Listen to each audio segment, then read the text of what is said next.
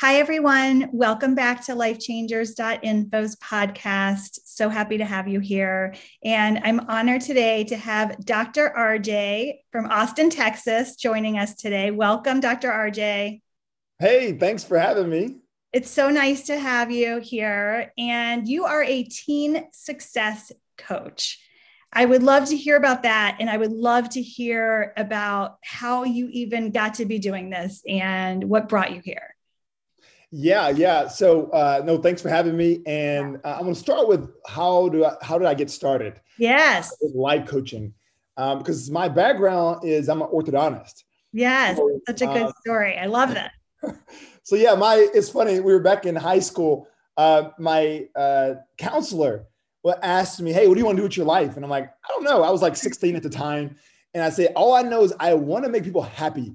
And she told me basically I have two options. I can be a comedian or an orthodontist.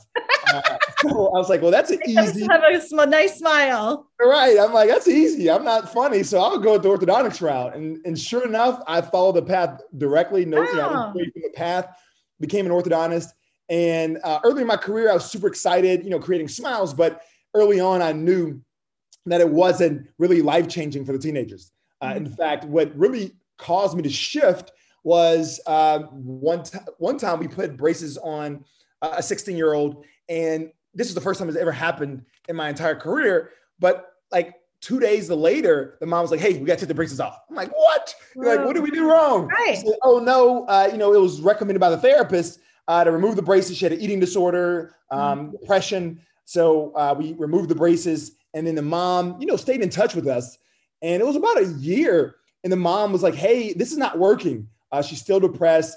Uh, can you refer to someone else? I'm like, I don't really know too many uh, therapists, but you know, definitely check with your uh, pediatrician or your doctor. And six months later, she came and said, Hey, I know you mentor teenagers because I've mentored through my church uh, for many years. I taught um, high school and middle school in my church.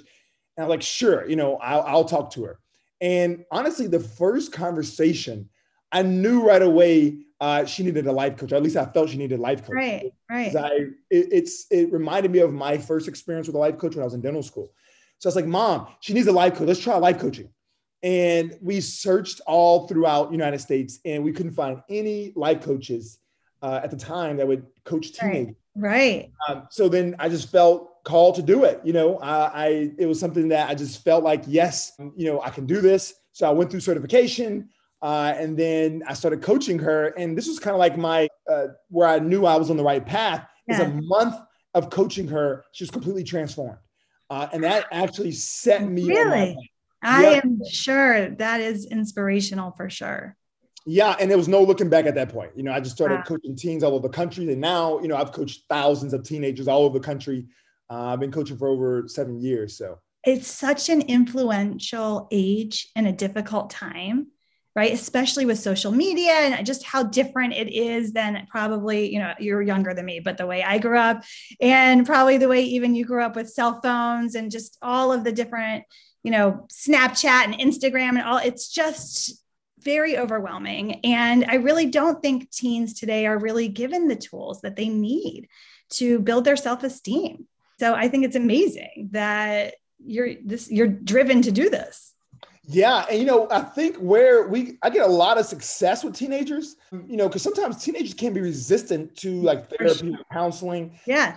I think what really separates what I do is I treat it like I'm an actual coach.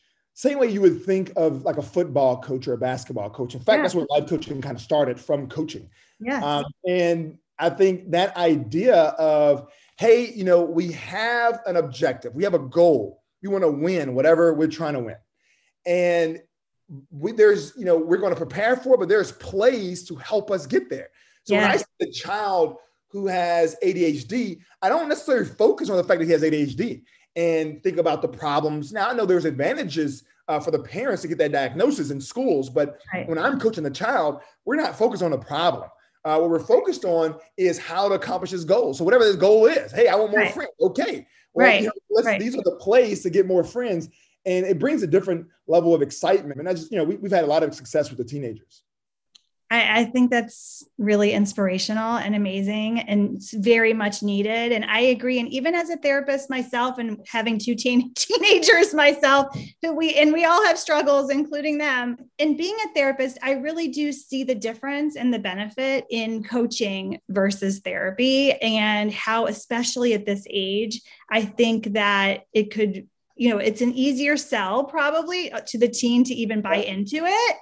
And and I think it's more simple. It's a simpler way and a, a, good, you know, positive mindset, like you said. Like, how can we just get you to your goal here and not focus on kind of your pathology necessarily? So, right. for example, I was coaching a team with Asperger's. You know, he felt like no confidence at all, and parents, you know, they, they knew the diagnosis. But whenever I coached him, we didn't talk about it. You know, ultimately, we do know that okay, your job, like what you want, you want friends, you want a good social life but we do know that there are obstacles that you have to overcome. Whether you have Asperger's, whether you don't have anything, there's always obstacles, whether whatever goal you want. And all we do is give him plays, like a coach will give you a play yeah. to overcome, you know, whatever obstacle to accomplish this goal. And, you know, like you said, it's an easier sell. It's definitely an easier sell because, you know, we're really focused on, and as you know, anytime you're pursuing something, there's a certain level of excitement that comes along with it. Yeah. And we know that re- information can only be received in these higher emotional states than if you're like sad or depressed. So yeah, we, we, it's, it's fun for us.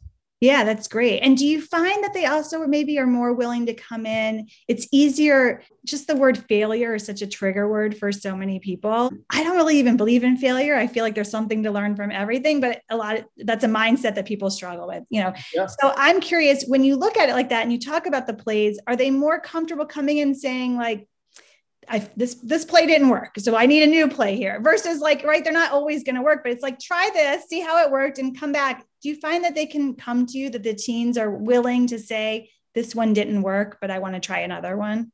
Absolutely. You know, it's funny because I use sports analogies all the time. And you know, especially basketball is my favorite sport. Yeah. You know, the coaches are constantly calling out plays. Now, obviously, not every play is going to get you to right. score. You right. know, we call a play, you're looking at the defense and you're calling a play. So they you know, we actually, um, when they're in my program, they understand that, you know, there's so many different type of plays. There's yeah. multiple plays. Try this one, see if it works, and we have another play. Or in fact, we have a little saying that you're you're one play away. So I like that. I like that. Just yesterday, my 13 year old son, who's very much into sports, he said, "Would you rather know that every basket you shoot you will make, or would you rather be able to fly?" the question. And he chose, I'd rather make every single basket. No, I'm going to make it no matter what and be the best player in the NBA and, you know, versus like just having the ability to fly. I thought that was a funny one. Yeah, I think uh, he's on to something. I think uh, it's safer that way. Uh, if you start flying, man, I'm, a, I'm afraid that you may be in a lab somewhere locked away. I was like so. then you could fly and just drop the ball in the basket and still fly and have that ability to do other things. But anyway, it was a funny conversation. So I'm so happy to learn more about you and that you've joined us today. And I just think what you're doing is very much at a pulse point of needed in our world. And we're lucky to have you. So thank you so much for joining us.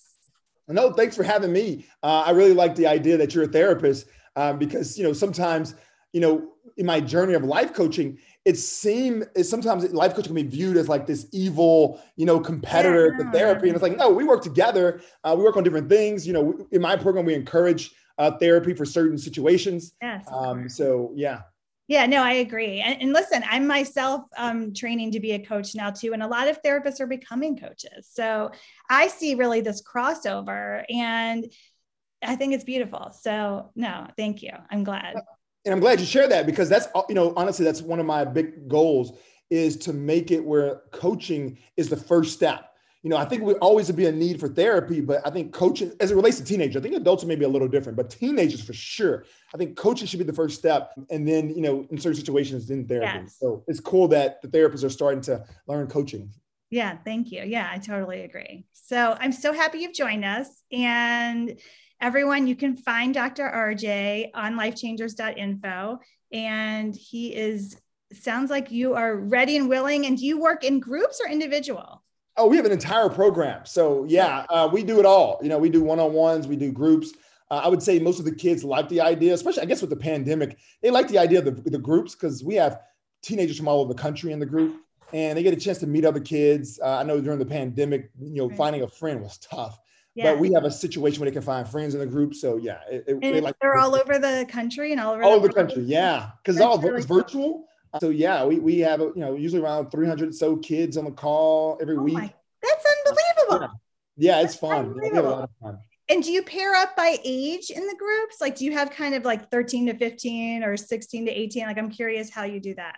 Yeah, so we have this uh, like a general session. You know, I call it like our practice, but it's it's uh it's it's for everybody to show up, and it's yeah. almost like you know the way you would think of like church, right? Uh, yeah. You know, it's it's everyone shows different ages. Yes, I love it. Um, but then we do have breakout sessions for you know age groups and things yes. like that.